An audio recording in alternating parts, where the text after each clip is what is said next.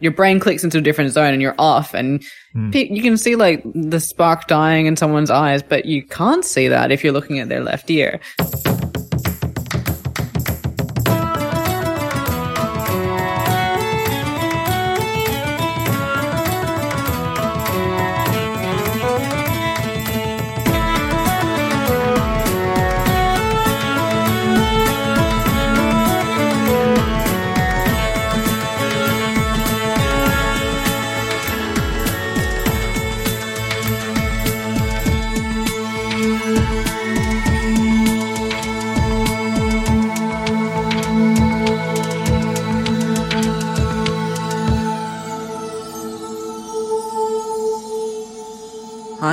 Flux. I'm Ben McKenzie. Welcome to Prat Chat, the monthly Terry Pratchett Book Club podcast. Each month, we discuss one of Terry Pratchett's books or short stories with a special guest. This month we're doing both, starting with The High Meggas, basically the short, long Earth. Um, and our special guest, for me, is Ben. and my special guest is Liz. Uh, because we will be back on July 25 with our slightly delayed but regularly scheduled episode discussing The Long Mars with guest Joel Martin. But unfortunately, for reasons beyond our control, we just could not record that episode. So instead, we're doing this one for the 8th and we'll do the proper book on the 25th rather than move our schedule around, which is what we normally do. So if you didn't see us announce this, uh, it all happened fairly late notice. So here we are. Here we are, Liz. An extra bonus episode about a story we probably wouldn't have otherwise devoted a whole episode to because it turned into a series of five books. You like kept suggesting we do it. You're like, no, no, we're doing the long series. It's fine. We don't have to do the high Meggas. I'm like, fine. Well, I won't read it then. I'm just, I don't know, because I don't have to. I'll read it in my own time at some point in the next 10 years. But now, now there's an opportunity to. And how do we feel about that? We will find out. Yeah. Well, I mean, we did discuss it very, I say we, I, I discussed it very briefly, uh, in our episode on The Long Earth, the first book in the series. But, uh, yeah, I was the only one who'd read it. So I, hmm. we didn't really go into it very much. My brief discussion of the high Meggas in Pratchat 31 occurs at around the 37 minutes and 30 seconds mark. You're welcome. But it is, like, it is its own beast, I think. Yeah. Yeah, it's quite different. It's weird. It's uh, really weird.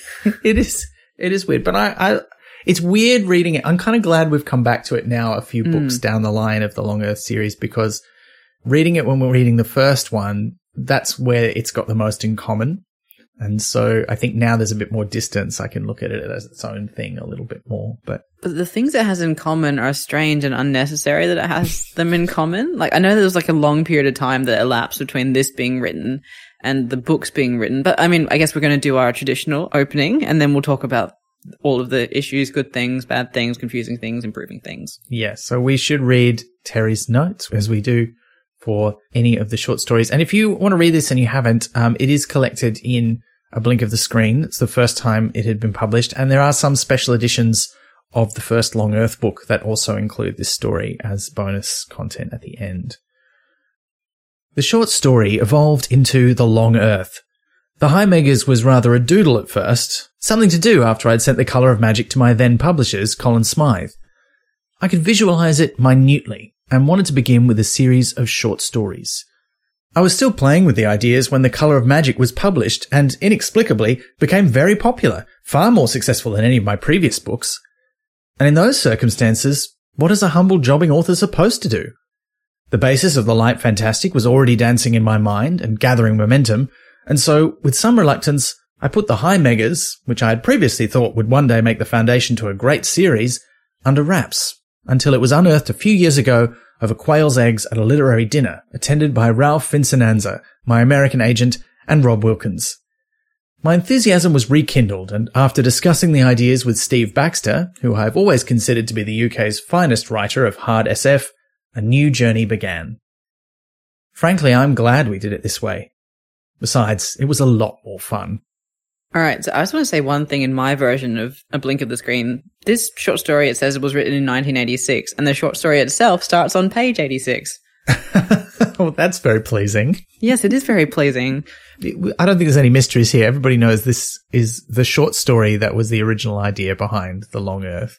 And a lot of the original ideas are there. I guess we'll go through them, but we'll, hmm. we'll, let's, let's go, we will go through the plot because some people might not have read this.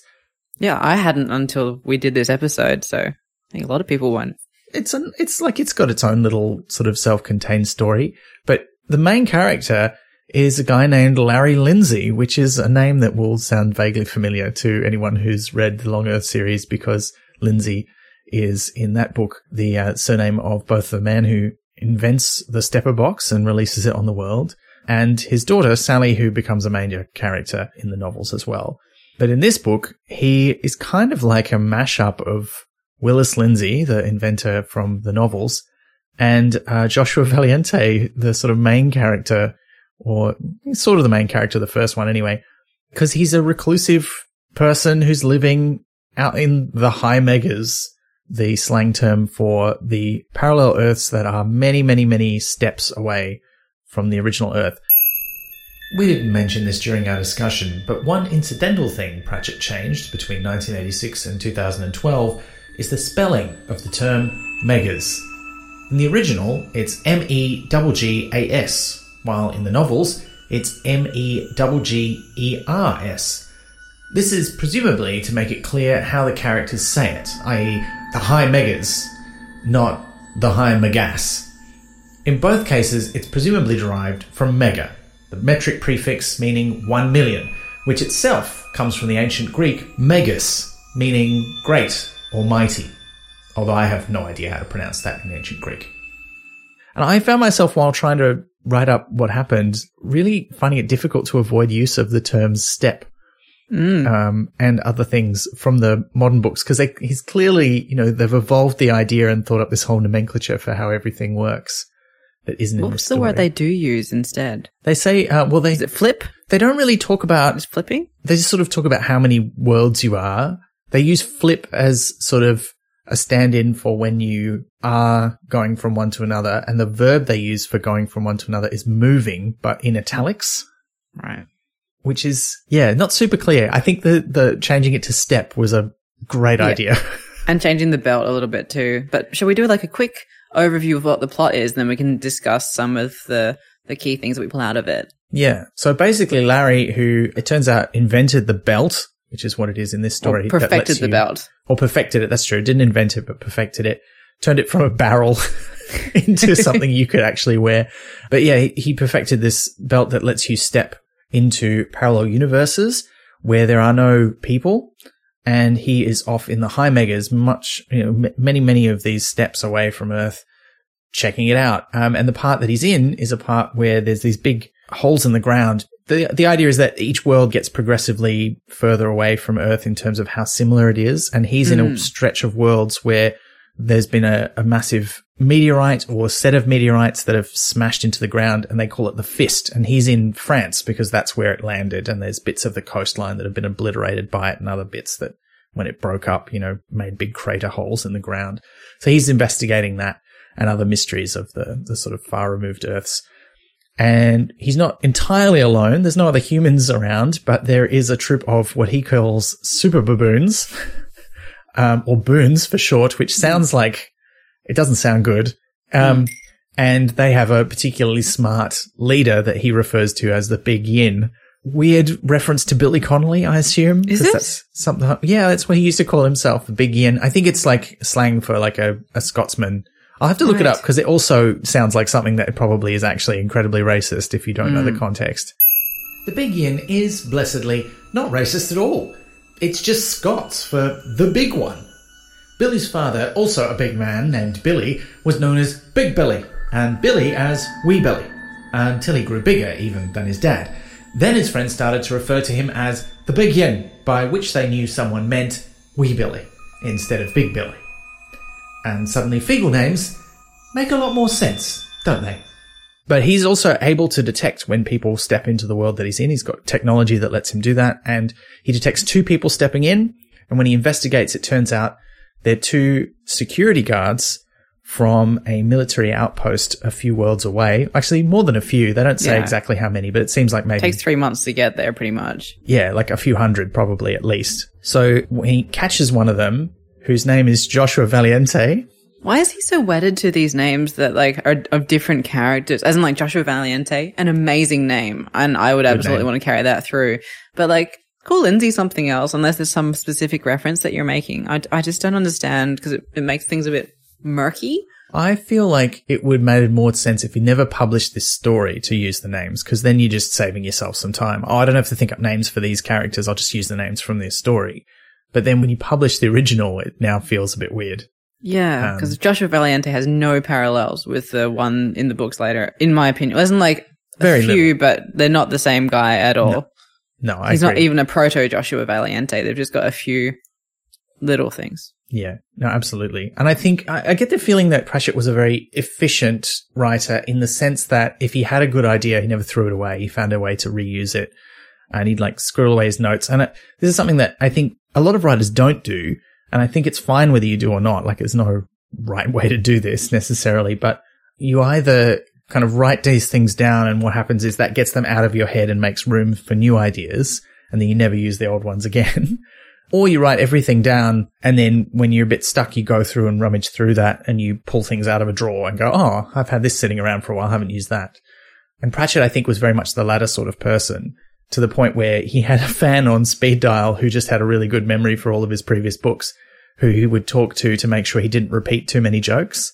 That's great. Who still let a few slip through, but oh, yeah, like the glove box. Yeah, the glove box. Yeah, there's other ones. Anyway, yeah. but yeah, these two people are security guards. He catches Joshua Valiente, uh, gets the drop on him with his gun, asks him what his deal is, why are you here? Because he doesn't like the government, mm. which is how he spells and pronounces government.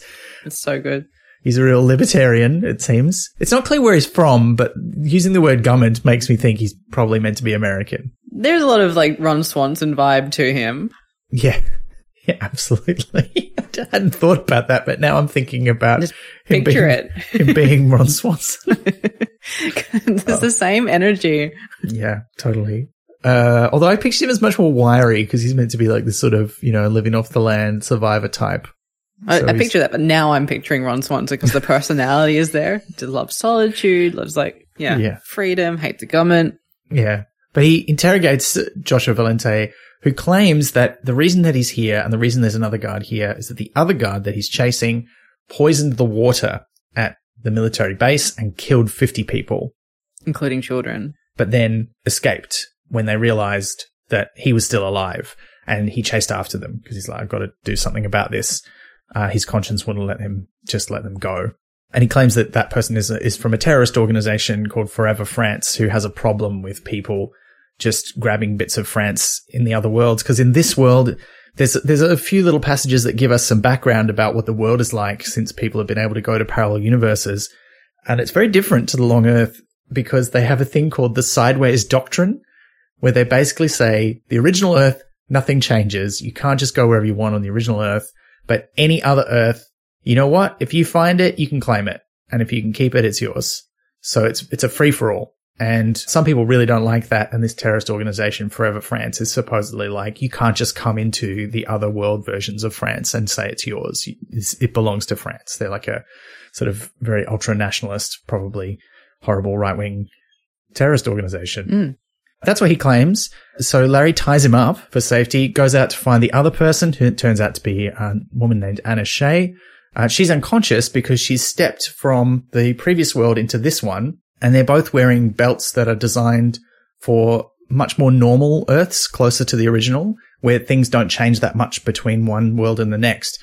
And so all they do, the belts just sort of stop you from stepping into the middle of an object and dying. Mm uh, by making sure you don't go if there's an object in your way. But what they don't do is check that there's ground underneath you because uh, they don't expect that's going to be a problem. And she stepped from a world where there was no crater to a world where there is a crater and fallen down and hurt mm. herself. So he collects her and interrogates her, and she basically says the same thing. She claims that Joshua is the one who poisoned the well and that she was saved because she was drinking milk that day for yeah, lunch. Milk and sandwiches or something like that. Yeah and that she was chasing him. He doesn't really trust either of them, so he sort of leaves them both tied up and goes to sleep with his gun.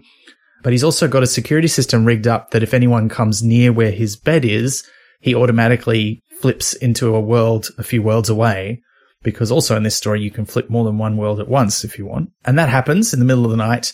And then he comes back and finds the woman Anna has gotten out of being tied up and is going through his bits of paper and maps and stuff and claims that she was coming to try and make him see reason implying that she was going to seduce him in order to get him to believe her, which is highly suspicious behavior.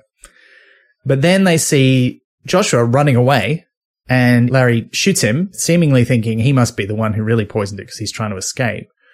Uh, uh, oh, one important bit that's happened is when he's flipped away and come, he's managed to like break his ankle and he's in a lot of pain. So he's at a bit of a disadvantage, but he's still got his gun on Anna. But then when Joshua escapes, he's like, Oh, he must be the bad guy. Shoots him. And then Anna's like, I'm glad you decided to trust me. Give me the gun. I'm, I'm just going to go and make sure that he's not got away. Like, I don't really care if he's dead or whatever. Larry's like, hmm. And then she realizes that he still doesn't trust her.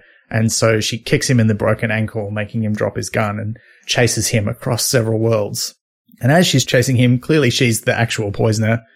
He flips a few worlds ahead, goes about two dozen worlds further into what we would call, having read the long earth, the gap.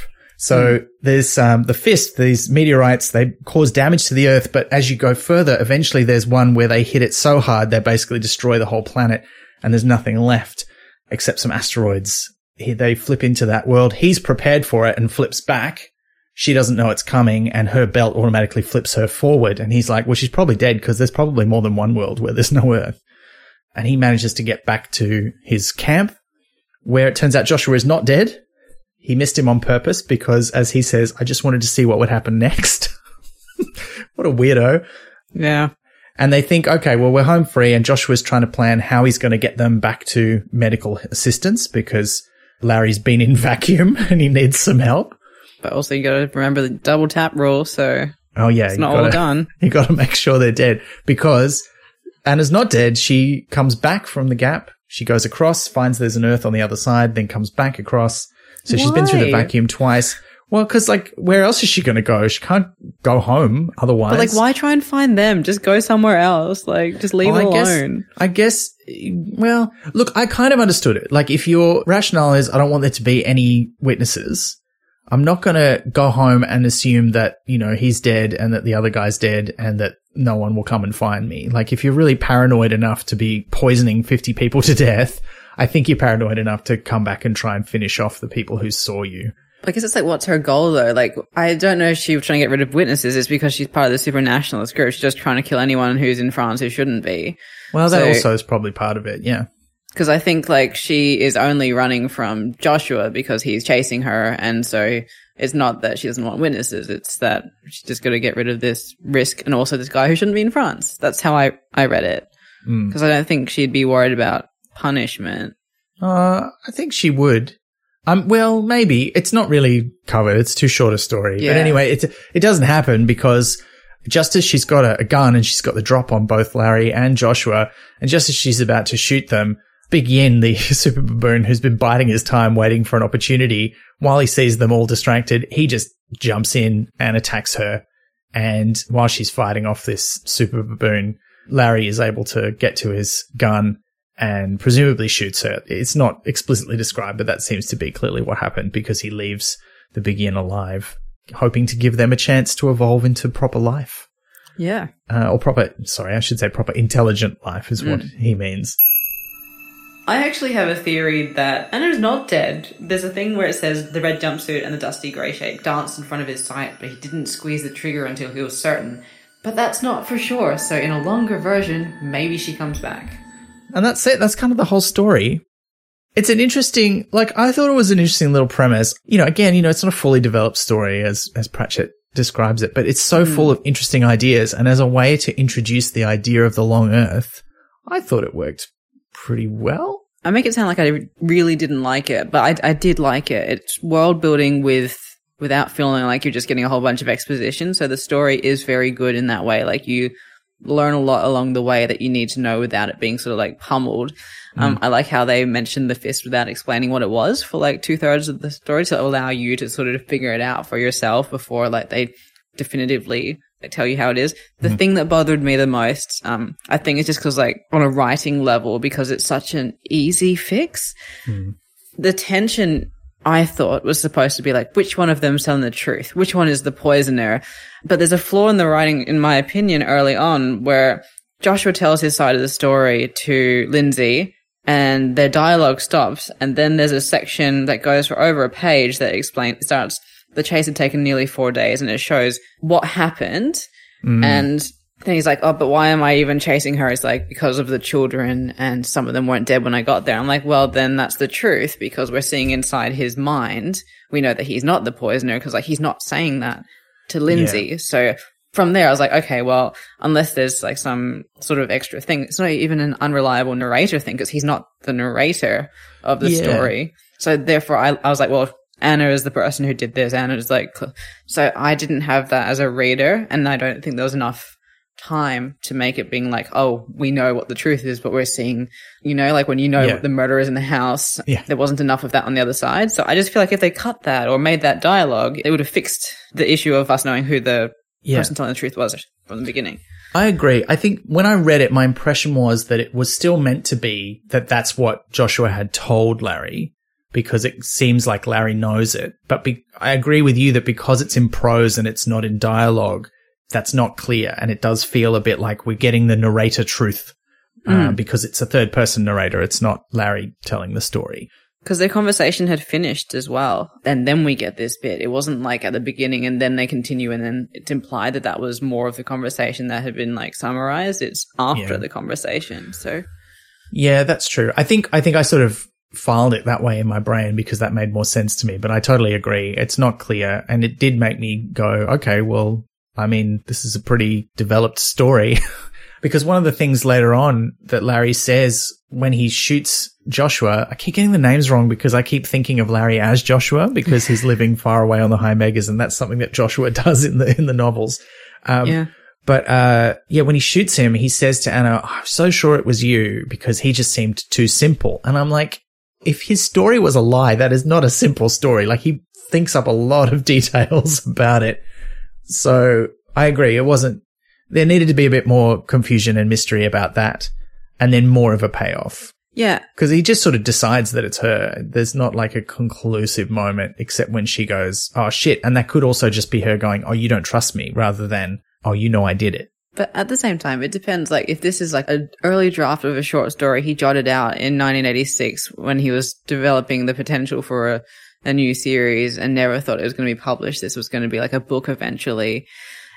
That's okay then if it was never meant to be like the final product. But I guess what's the ethics of if you are making a years later anthology of your work, can you edit it to fix like to me that's a very simple fix. You just move that section earlier and make a little bit of uh, dialogue and Yeah. then then you've solved that. That's but if that, if you're trying to be like this is what I wrote in 1986 and Hmm. you've given the context of this was not a published short story for a thing, it was my ideas, then that's probably okay. My issues are just that it's an imperfect short story that could be very easily fixed, but in the context of what it is, Hmm. it's acceptable.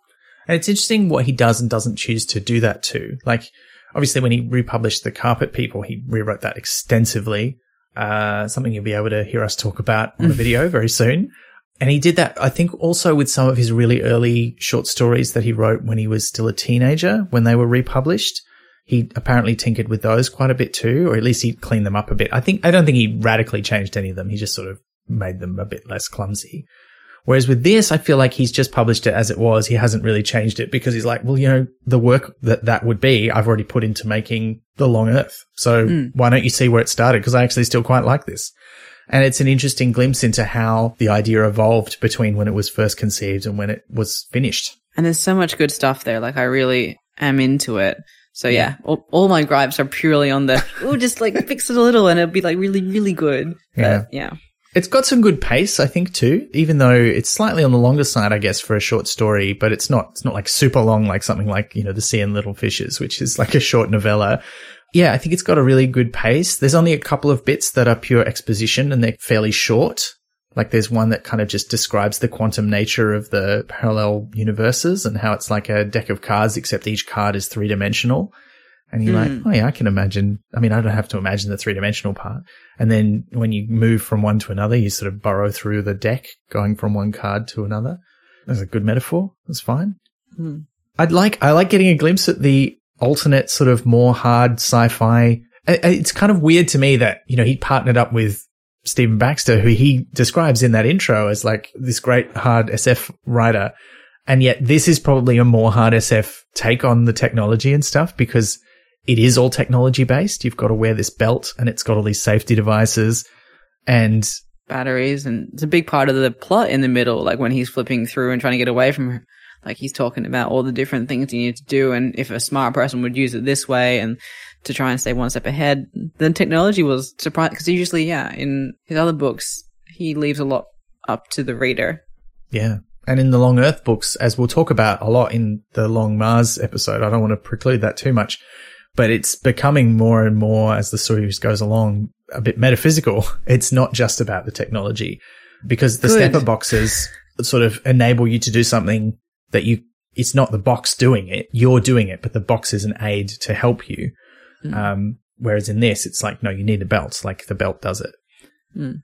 Um, to the point where he, t- at one point, he's, he's thinking about maybe sending a message back to the authorities and he's got a mouse in a cage with a, and he's like, yeah, if I we, rig up a little belt to the hmm. wheel and, um, I put some food in there and then he's trying to calculate how many batteries he's going to need because the more stuff he puts in to keep the mouse alive so it can take the message.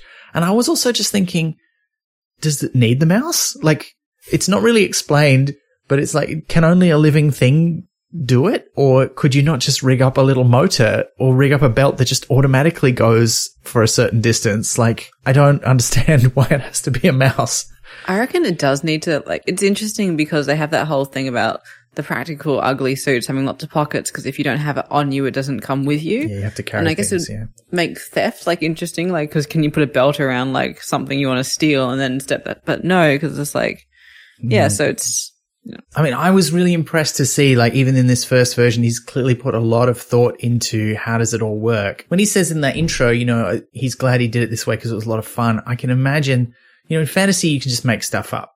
But in sci-fi, your audience expects it to make sense. I can't remember. Someone was talking about this and I, I can't remember who said that. It might have even been a Pratchett quote, but it can see how if you were writing this with someone else, it would be so much fun going back and forth going, but if it, what about this? Like, if this works, how does that? Okay, great. But then how do we explain this and how do we explain that? Um, and it would, it would be tremendous fun. I would like to do that. I mean, I have, I have done that. I would like to do it more. It's so much fun. No, absolutely. It's like, it got me thinking, like, even just from this conversation in the books, how they have the big machines that move through things. Like, do they have the capacity to send a man, like a drone through? Or are they always manned? No, because it has to be an intelligence in the Long Earth series. That's why Lobsang can do it because he's an artificial intelligence and he's in mm. the blimp. And then the later ones that they make, the Twains, all have a version of an artificial intelligence that drives them. And that's why they're able to step there's so much in those books that when I was, I'm, I'm not going to get into spoilers for our upcoming episode, but I'm just going to say that there's so much in there that when I start a, a, new one in the series, I'm like, wait, how much has come before this? And every time you remember something, like, how does this all fit in two books? Yeah. Because there's so many different threads, so many technologies, so many characters. My partner Anna's reading The Expanse at the moment, and she describes them the same way. Just everything happens in the first book and then it, it, slows down a little bit in the later ones, but it's just so much stuff happens. Mm. Yeah. I love the things in Terry Pratchett books where it makes me wonder, hey, is this what, if he were at a party, this is the thing that he thinks about when he meets a person? and that yeah. was, he describes him as a left ear person, someone who yes. like looks at your left ear. And I was like, oh, I know exactly what you mean. And then I had a mini crisis of personality being like, am I a left ear person? um, but it's such, it's just one of those astute observations that only a few people would not only notice, but be able to pinpoint in writing as a thing mm. that reminds me like over and over again whenever I come across one in his books, just how gifted he was and how he was able to turn things like that into something universal and funny. Yeah. I, I mean, I think we've all met someone like that because the concept, if you haven't read the story, the concept is. how would I read a bit? Lindsay was a left ear person, Valiente realized. He had seen plenty of them. Their eyes glazed slightly and they stared fixedly at your left ear while their mouths spouted the truth about flying saucers, the Great World Conspiracy, or one born every minute evangelism. Inside everyone was a left ear person waiting to get out. Yeah. So it's like, I know what I believe. Mm. and yeah, I'm going to talk like, about it. Doing their conversation and you're sort of incidentally there sometimes. And I feel like maybe that is, um, me when I'm talking about the Melbourne General Cemetery or the Queen Victoria Market or um, the Magician Will Alma or something. There's, I'm just your brain clicks into a different zone and you're off, and pe- you can see like the spark dying in someone's eyes, but you can't see that if you're looking at their left ear, You're like, I'm going to talk about this. And you don't do it to be. It's just you can't stop yourself. Oh, Yeah. oh am I one of these people? Oh. No, I don't think so, Liz. Come on. I, th- I think the big difference is like, you know, when you talk about things, right? You talk about them because I have shown an interest. so, Oh, yeah. Rather than you're going to hear about this whether uh, you care or not. But I think immediately after that, you're talking about things that remind you of Pratchett's other work. There's a bit where he describes Valiente's looking at Lindsay's belt and he realizes it's an advanced one, but it's not a production model. He's built it himself and it's not one cobbled together out of crap bits of stuff that just does the basics. Uh, the phrase is Lindsay's belt looked as a production car would look if it had been bought by a hotshot automobile engineer. you know, he's tricked it out. He's, he's customized it because he intimately understands the technology. And I thought that was nice. It reminded me of the way he describes the AR machine in If Def Debug World Enough and Time, which belongs to the developer. And there's a lot of ideas here that do end up in the books. Uh, we don't have the trolls and elves and stuff, but we do have the super baboons, so we're kind of close. Um, we've got the, the fist, which they call Belos. It's like a rogue planet in the, in the other stories that destroys. I wish it was Earth. still the fist because the imagery of that is great. Like I really love the idea of this thing pummeling the earth. Hmm. I have a feeling like there is a version. Maybe they do say that. Like, I think maybe they mention it when they introduce the idea. Like, they have a few different names for what it is or how it might have happened. It did sound familiar because I didn't feel like this was the first time I'd heard it, Hmm. but so much in the first two books that we've read that I just cannot keep it all in my brain. It's a lot of stuff. Yeah. I've made so many notes about these books. It's ridiculous.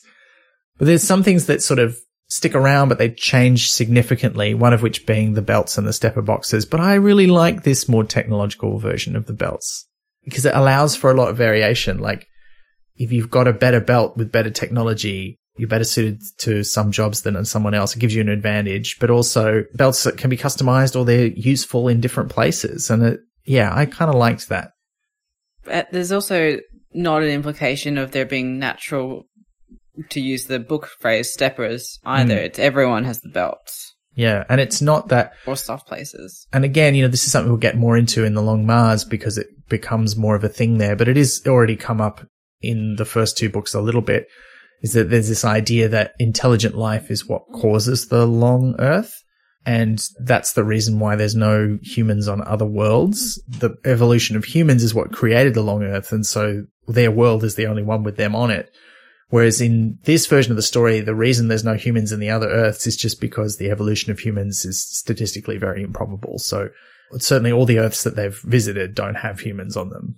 And then there's stuff that just doesn't make it when it's translated into the novels, like the idea of being able to step multiple worlds at once. Like that's something that almost never happens. Like uh, some of the natural steppers can sort of double step a little bit.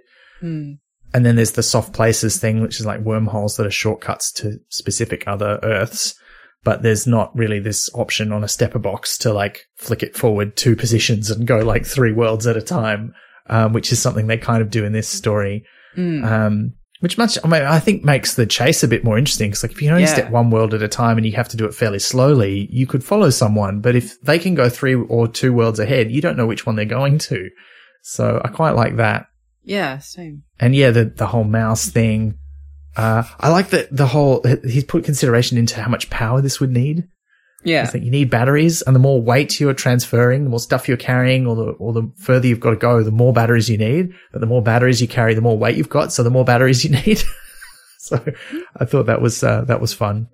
I guess it's like airplanes as well. Like they need more fuel, but then fuel has its weight. Yeah. From very- my limited knowledge of how airplanes work, but I remember particularly on Concordes, that was a big thing that they had Yeah. to think about how to balance because they wanted to go fast, but they needed enough fuel. But the fuel took on a lot of weight, and apparently they actually stored the fuel in the sides of the plane to make it balance out. But yeah, Yeah, this is this is also why I think we've talked about this maybe in the wings episode a little bit, but it's also why like they've done things on airplanes like reduced the number of tomatoes in a salad by two because even though that's not an immense amount of weight in one salad, when you've got like 400 of them on a big plane to feed the entire passenger contingent, Um, that equates to however many kilograms less weight, which means however many liters less fuel. And the fuel is really expensive. So even saving a few liters can really make a difference to your bottom line. It's a real consideration. And even more so in spaceflight, where every kilogram you stick on a space rocket costs you however many million dollars in extra fuel. Um, It's too many things to think about. I did like some of the nomenclature in this. Like, I think the, the whole moving and, uh, flipping thing kind of worked. Like, I think in a short story, it's fine, but I think for extending the story, yeah, it's really good that they came up with some unique terms, like stepwise and, and west and east earths and stuff like that. Yeah, it'd have been a bit much otherwise. That, I did enjoy the term upduck.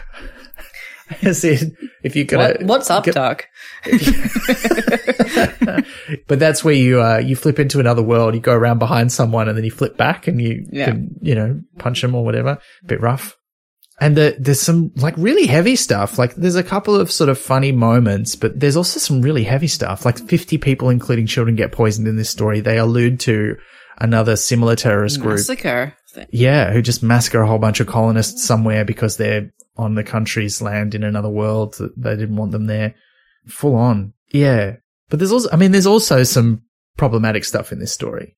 Not heaps, but I mean, there is the whole fact that there's only three characters, two of them are men, and the woman turns out to not only be the villain, but also to just casually say, Oh yeah, I was just going to seduce you because you didn't trust me and I would have won you over uh, at one point.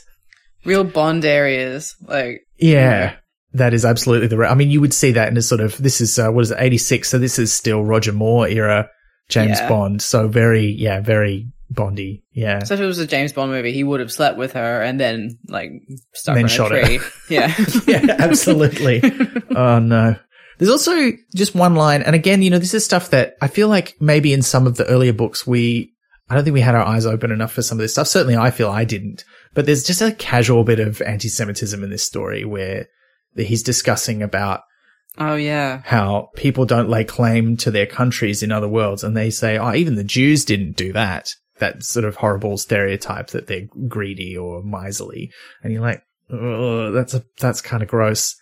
If you wanted to read it charitably, it's like, well, you know, the Jerusalem and the Holy Land is obviously very important to them. So maybe they would say, Hey, can you all stay away from it in other worlds? But it's too, it's, you can't really tell if that's where it's coming from. It's too casual a comment. And it is also like even the Jews, like it's like even they would not do this. It's, and it's from one of the protagonists, you know, like it's not, it's not from the villain of the piece. It's not meant to make you go, Oh, maybe she's not okay. So yeah, that was a bit gross. Some of our subscribers, thank you so much, uh, did get some questions in. This was a very, like I've said, a very last minute change. So we, we didn't put this out publicly because there would have been no time, but we did get a few questions. Before we get to those though, do you have any favorite bits you want to read out? Because there's, there are some good lines in this though. There's always a few. Yeah, I think the left ear one was the big one for me because I really enjoyed that one. But I think I brought all mine up on the way along. Like it does pace well, so I don't think there was ones that particularly stood out to me. Mm. Did you have any? Well, I'm just having. A, cause I'm trying to see if this is a quote I liked or a concept that I was confused by. I'm just trying to find, I highlighted a lot of things, but a lot of them were just sort of, remember this. Hmm. I did like, I did like the introduction where it likens Larry Lindsay to Robinson Crusoe. Oh yeah, I'll read out this paragraph because it's fun. People got the wrong idea about Robinson Crusoe. The popular image was of a jolly but determined man, heavy into goatskin underwear and manumission. But someone at Forward Base had loaned Lindsay an old battered copy of the book. Robinson Crusoe was on his island for over 26 years, Lindsay learned, and had spent most of the time building stockades. Lindsay approved of this. The man obviously had his head screwed on, right? and then later on, it talks about his base, which could have just been a tent, but he's like, there was a stockade, of course. I was like, this is great. there were so many like that. references to like famous or literary, or or- there was like the John Wayne reference and Captain Nemo reference. Oh, and Daniel Robinson- Boone is in there. Mm, Yeah. There's just it's just more than usual for a Terry Pratchett book. There's like quite quite a few of them in there. Well, it's, you know, yeah. it's set in, you know, a version of the real world. So he can drop those things in in a way that he can't in the disc world, which is set somewhere where those things don't exist. Mm. It gave me a lot to think about in terms of like why our Earth is at the center or like, cause like they're presuming it is because there's sapience or intelligence there, but is it the same as assuming that the earth is at the center of the universe like back in the day? So like, cause they're very early into their knowledge, presumably of what this whole situation is. Is it that like we are here and therefore everything revolves around us attitude? Cause they have that whole thing about so beyond there must stretch even more. Beyond the high meggas would be the gigas, the terras, the gogos, the, or the googles. But by then Earth would have hit the big changes. It would be moonless, or an airless desert, or a cinder around a red sun. All the things that Earth might have been if it hadn't been one place in a multiplex universe that could give rise to sapiens. Perhaps. Because they said the soul was indivisible. But, like, hmm. how do we know that, like, the super baboons don't have souls? Like, why couldn't any of the ones along the spectrum be the original one? And the further you go in either direction is you're getting further away from that. I don't feel like we get an answer in there, but that could also be laying the groundwork for a later revelation that actually, no, we're not at the center of everything. So, and I have some things to say about this when we get to our main episode as well. So, Yeah, I think that's going to come up there as well. There were a couple of little bits, like there's just some nice little exchanges that I think move the plot along and, and give you a real good feel. Like when uh, Larry captures Joshua, Joshua says, there isn't any forward base now. The station's there all right, but there aren't any people. They're dead. He paused, waiting for the reaction. It was like dropping a brick into a pool of treacle. Aren't you going to say anything? He asked. No, I've got the gun. You talk. All right, you soulless bastard. Someone poisoned them. And then he keeps going. And you're like, it's really like, you can just see it. Again, it's a very cinematic dialogue. Like you can mm. just, he's really great at writing characters in a way that you just see their face and just get their attitude immediately. And I, I love that. no, that was a great conversation. The one where he's like fully policing how this man responds to how, or how he should be responding. But I'm like, no, you don't know what he's like. Yeah. And just what he's projecting on the outside doesn't reflect necessarily what's going on the, the inside. Plus, you're suspicious to him. Yeah. So I think it's well worth reading. Mm. Uh, and just, yeah, there's lots of little touches in there that we're not going to spend too much time on because this is a little bonus episode and we'll want to leave it for you to do that. But we should get on to the questions that we got sent in. Mm. All right, so we got two from Bell via Discord. So the first one is if this short story was a chapter in a longer novel, when in the story would it occur and what would have happened before and or after? Very mm. interesting question. I've been trying to figure out an answer the whole episode and I feel like there's so many different places you could put it depending on the kind of book you're trying to write. You could start with this and do a flashback or it could be right in the middle, like after you, like you could do it chronologically. You could have this like, like, cause if you started with this, but then you sort of go, 10 years earlier and then you show like how the base camp develops and things um, where everyone gets poisoned knowing that they all are going to get killed there's a lot of emotional resonance in there. And you can also put in a lot of the stuff about how the the politics of it all and the developing the technology was happening as well. But it gives you stakes from the beginning. But then again i think you'd need to cut this short story up rather than use it as one chapter if you wanted to use it in that way Yeah, that's interesting because I thought about this and I thought, well, I would start, I would start the book with this and I wouldn't go back. Mm. I would keep going because I'm, I'm a bit, I love things that like start in the middle and don't go back to fill it in. They're just like, okay, this is where it is. We're going now. You, we trust you to keep up. And the Long Earth, I think it starts in a similar place, but then it has all the flashback to step day and it jumps around in time a lot to fill in stuff, which is something also we'll talk about in the Long Mars episode. But I, I would kind of like that. And as to what would happen afterwards, I think Larry and Joshua would get back to civilization. but some hectic stuff would happen on the way Yeah, like I think it- you could write a whole novel about this, like just their Mm. trip back to civilization and something is going on in the Long Earth. Um, we should say it's not even called the Long Earth in this. Mm. It's just, it's just other Earths. I haven't come up with that name yet, but it's, yeah, I, I kind of like that idea. And I think it would be this sort of a little bit like parts of the novels where it's this, you know, they're going somewhere, but not to explore. They're going somewhere for an urgent reason and things get in their way as they go. Yeah. And if I were trying to guess what would happen after this, like if this was the beginning of a story that continues with their journey, I would have it that Anna wasn't actually from Forever France. She's still a villain in some other way, but there's going to be a twist on why she was there, why she did the poisoning, and hmm. There'll be consequences further down that aren't what they expect because they think they've tidied that up neatly. When I think it'd make a interesting story if that's not the case, that they were wrong about her motives, whether or not they're, but not about what she did. Mm. And that's kind of hinted at already in the story because they have that conversation about the fact that these so-called terrorist groups aren't really operating independently. They're kind of, um, sort of clandestinely doing the government's bidding. There's that sort of line where she says, uh, I think it's Anna who says, you know, oh no, they're not really doing stuff off their own bat. They don't really care about this stuff. They're a convenient thing for the government to say, oh, well, we would never do this. But it seems that public opinion is such that some people have taken it upon themselves to kill all these people who've colonized um, other oh, worlds no, of What a shame. Um, Oh. and I mean, I thought that was quite, like, it seems like quite a modern way to think about it. Yeah, so um, the next question also from Bell. So, did you get more or less out of the High Meggas having read most of the Long Earth series than if it had been a new concept to you? Mm-hmm. Keep saying this; they're all such great questions. Like we, all the questions we got are great, and it's hard to tell because, like, I will say I'm glad I read it when we read the first one. And I do kind of wish I I can't remember now whether I read it before I read the novel or not. I think I read it before I finished the novel.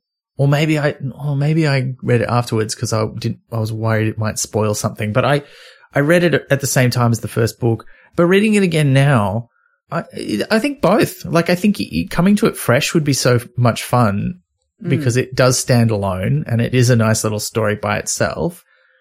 But having read the other Long Earth books and knowing where these concepts end up in their evolution, it's a really interesting glance at how they started and how these things change when people think about them.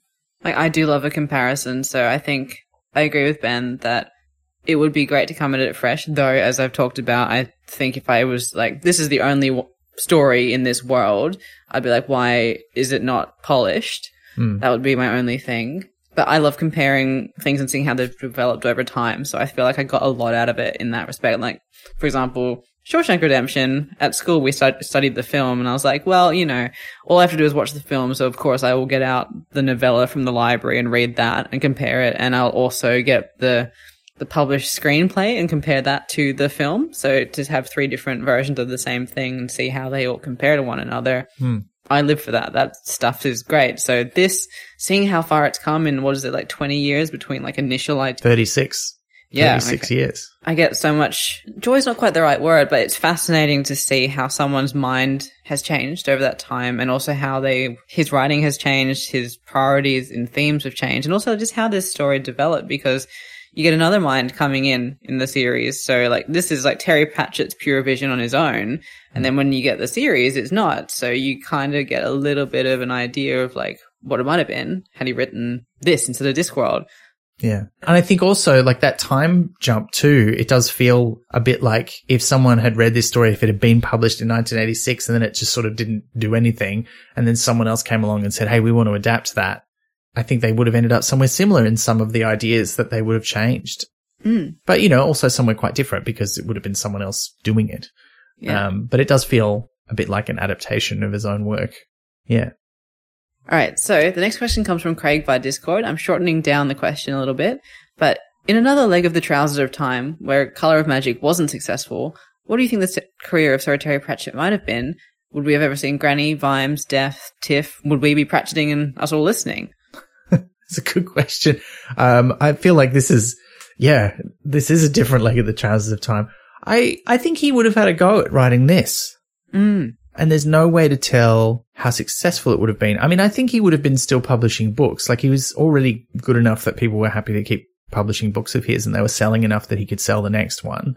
He did say the idea of the light fantastic was pinging around in his mind, so he might have just written it a bit later and Yeah. still sort of spun out. Maybe there would have been less Discworld books, but potentially still a thread hmm. of them. Well, the first one still would have been published, right? Because this Yeah. was after the Color of Magic.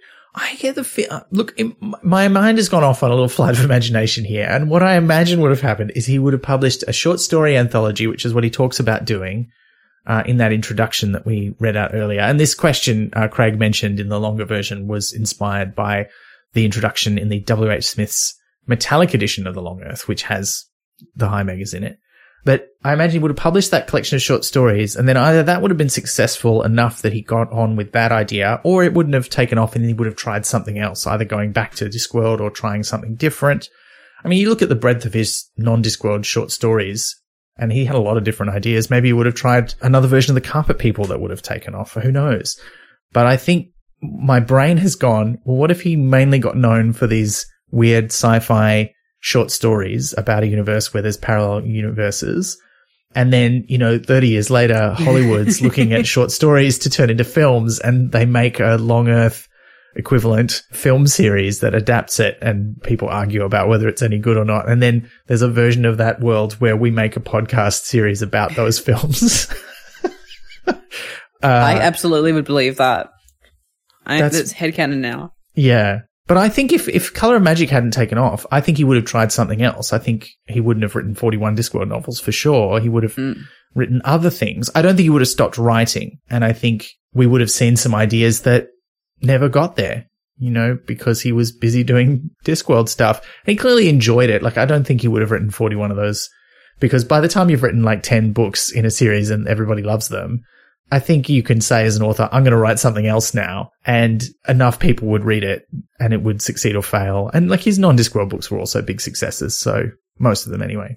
But maybe some versions of like those characters listed in other forms, like not the same names, not necessarily exactly the same, but like a version of them in different series or standalone books. Hmm. Because. I mean, they clearly are concepts and things that matter to him. Otherwise, he wouldn't have included them in the Discworld series. So if he hadn't pursued the Discworld series, I still think some of the concepts would have come out in different ways. I think he would have come up with some way to write about death. Mm. I mean, even though the death in Color of Magic is not what we expect from Terry Pratchett's death, I think it's clearly something that was so important to him that he wanted to talk about and write about.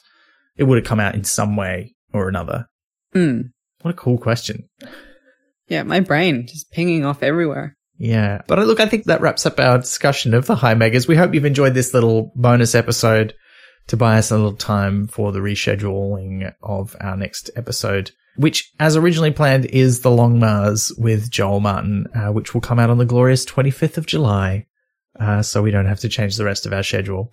I should say, while it is coming out later, unless you are very, very prompt after you hear this episode, there's probably not a lot of time for any extra questions for that episode. Um, but if you do have them, send them in as soon as you can. And if we get them in time, we'll answer them. If we don't, we will probably reply to you and say, sorry, you missed it, but what a great question. And maybe it'll spark some discussion on social media. By the way, the, the hashtag for this episode, if you want to get involved in the oh, conversation, yeah. this is for uh, the discussion of the high Meggas. We'd just like to give a big thanks to listener Danny, who, when we said, look, we were going to call this 57A, but we think that might be confusing. He said you should call it 57 West. Um, and that was so genius. so good. Uh, and I'm actually going to push it a little bit further. We're going to, it's going to be, uh, Pratchat 57 West 5. Just so people know that it's about five steps west of the actual Pratchett 57. So thank you, Danny, for that. That was great. Liz, we should also just say a big thank you to all of our subscribers because if you are a subscriber, you will know. If you've seen our social media recently, you'll mm. probably also know the platform we've been using for our subscription service, Pozible, has closed down their subscription service. They still exist mm. as a crowdfunding site. Um, and just a big shout out to Pozible. Thank you for giving us a platform we've been able to use for three and a half years to help fund the show. Mm. Uh, hmm. but they, it, it, hasn't worked out for them and they, they're closing it down and uh, we didn't have an end date. And then it sort of came upon us rather unexpectedly at the end mm. of hmm. June, and we found out at the start of the month. And so many of you who were subscribers have already jumped over to our new platform, which is Ko-fi. Uh, that's K-O-F-I. Um, it's, a, it's, a, great name, but you yeah. have to spell it every time. And that's been really, really heartwarming because it's an administrative hassle. It's annoying, but you know, it might, hopefully it'll work out better for us in the long run because of some of the things it can do that the Pozible platform couldn't. And we just want to say thank you to each and every one of you who have supported the podcast in any way over the last, gosh, nearly five years now. And we appreciate the extra life admin that was involved in making the switch because, you know, it's just another thing in a busy time for everyone. So thank you. Yeah. And, and if you haven't, whether or not you do, thank you for supporting us on Pozible. Mm. And if you haven't switched over, you can sign up there at any time. There's no pressure to do it immediately. So thank you. Thank you so much. We should uh, announce the next episode, I think, for after our long Mars episode, because we want to give people enough time to read the thing, Liz. I mean, it won't take too long, but hopefully it should be okay, because it's another short story um, called Final Reward, which first appeared in the append- Appendant. Is that, is that a thing that I'm saying now? No, no, it first appeared in the Independent Fantasy Role Playing Magazine in 1988. For a second there, I thought you said the independent fancy role playing magazine. And I'm like, I want to do some fancy role playing. that's where, Get that's out where your you, like, monocle. you dress up nicely. Isn't that just that murder one where you like it's it's like it's 1925 and you're at a At a host of soiree and someone has done a murder Yeah, those can be a lot of fun. Uh, and fancy. Yes, yes. Uh, if you have any questions about that short story, Final Reward, send those in with the hashtag Pratchat58. And then after that, uh, this one I think we will give a bit of advance warning about. In September, we're going back to Round World to read The Science of Discworld 3 for Pratchat 59. And then, as we turn 60, and, uh, Wow. I know. so, so soon. We just started doing this podcast. It feels like that sometimes. But look, that's in October and Pratchat 60 as promised is going to be another kind of reflection and open slather episode where we're not going to talk about a specific book. We're just going to answer your questions. So if you've wanted to ask us about a book that we've already covered, if you've wanted to ask a general question about Pratchett or the Discworld, this is something we do on our subscriber only podcast, but just this once, we're going to do it for everyone. So send in whatever question you've got. That's not until October, so you've got time to think of some, and we will remind you uh, over the next few episodes. Um, but yeah, if you're sending in questions for anything, uh, you can email them to chat at pratchatpodcast.com or you can send them via social media using the appropriate hashtag, which is Pratchat58 for final reward, Pratchat57 West 5 for this episode for the high Meggas, or Pratchat60 if you're going to ask us general questions. Uh, we'll remind you about Science of Discworld again in future. Hmm. But I think that's it. yeah, I think that's Um, our mini episode is like almost a you know it's not quite a full episode. It's like halfway there. yeah. Yeah, it'll do. Right, thank you for tuning in, and until next time, you know, don't make a fist of things. You've been listening to Pratchat, the monthly Terry Pratchett Book Club podcast with Pratchatters Elizabeth Flux and Ben McKenzie. That's me. Pratchat is produced and edited by me with music by David Ashton of Sample and Hold Studios. You can find us on Twitter, Instagram, and Facebook at Pratchat Podcast and listen to past episodes and support the production of new ones via pratchatpodcast.com. Join the conversation for this episode using the hashtag Pratchat57West5. Pratchat is brought to you by Splendid Chaps Productions. We make entertainment for your ears, like the Doctor Who podcast Splendid Chaps and time travel comedy series Night Terrors. To find out more, visit splendidchaps.com.